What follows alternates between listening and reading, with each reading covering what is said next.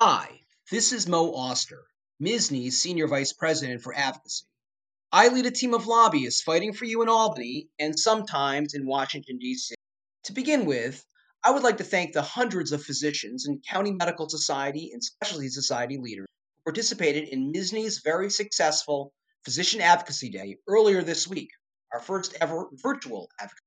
As those of you who were there can attest, we had a packed agenda for our morning program that included some of Albany's top legislative leaders and chairs of key committees deciding on healthcare policy for the state. The overwhelming message that came across from these legislative leaders is the immense gratitude that they expressed to New York's physician community for their dedication and extraordinary efforts to take care of patients during this unprecedented time. Importantly, as well, many also expressed significant concerns with several of the proposals in the governor's proposed budget that MSSNY has been raising concerns with since the budget was released in late January. I would also like to thank all the physicians who, after the morning program, took the time to participate in advocacy meetings with their local assembly members and senators, and to tweet about it afterwards. There is no better way to emphasize concerns about key issues than by having local physicians discuss the very real impact of budget proposals on the communities they represent.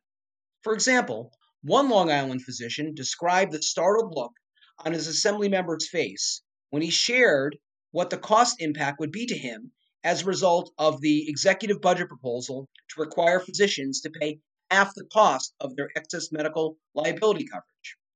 We urge you to continue to follow up with your local legislators using the links noted in today's MSSNY e-news and on MSSNY's Grassroots Action Center. These include letters to oppose this excess cost imposition, proposals to expand the scope of practice to pharmacists at the expense of physician led medical homes, and proposals to reduce due process for physicians who have had complaints filed against them with the OPMC.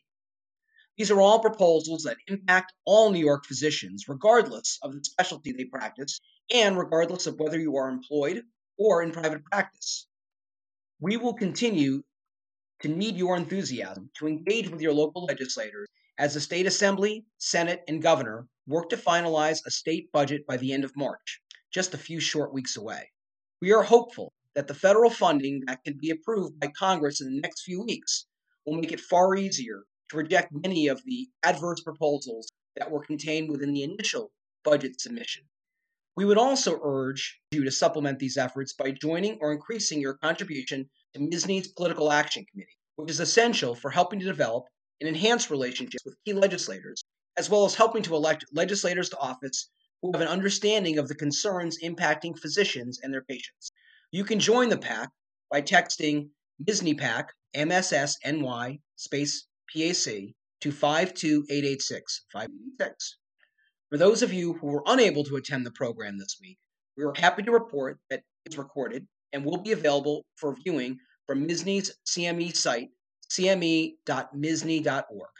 From this site as well, you can also listen to the many other recorded educational programs, including MSSNY's popular Medical Matters and Veterans Matters program. Please also put on your calendar Wednesday, March 24th at 7:30 a.m. for MSSNY's next Medical Matters CME program, Three Coronaviruses in Three Decades. This week, MSSNY was also aggressively continuing to pursue the ability of community physicians to be able to provide COVID vaccine doses to their patients, to supplement all the other ongoing efforts to expand vaccinations. It was great news that J&J's new COVID vaccine was approved by the FDA, which then led President Biden to announce the possibility that all Americans could be vaccinated by the end. That may be overly optimistic, and remains a tall order given the significant ongoing vaccine hesitancy and lack of available vaccinators. MSSNY has argued that community based physicians can play an important role and help fill gaps in addressing both of these problems given the trust their patients place in them. MSSNY President Dr. Bonnie Litvack continues to interview with local TV and newspapers about addressing this gap, including in one of the Syracuse papers.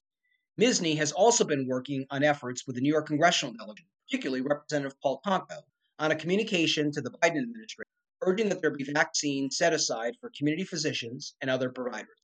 And we continue to urge the governor's office and the New York State Department of Health to allocate vaccine supply to physicians to supplement the existing multifaceted effort to provide vaccines to patients. We believe we are making progress on this effort. Thank you again for taking the time to listen to this podcast and for your commitment to your state and your county medical society. We will talk again next week.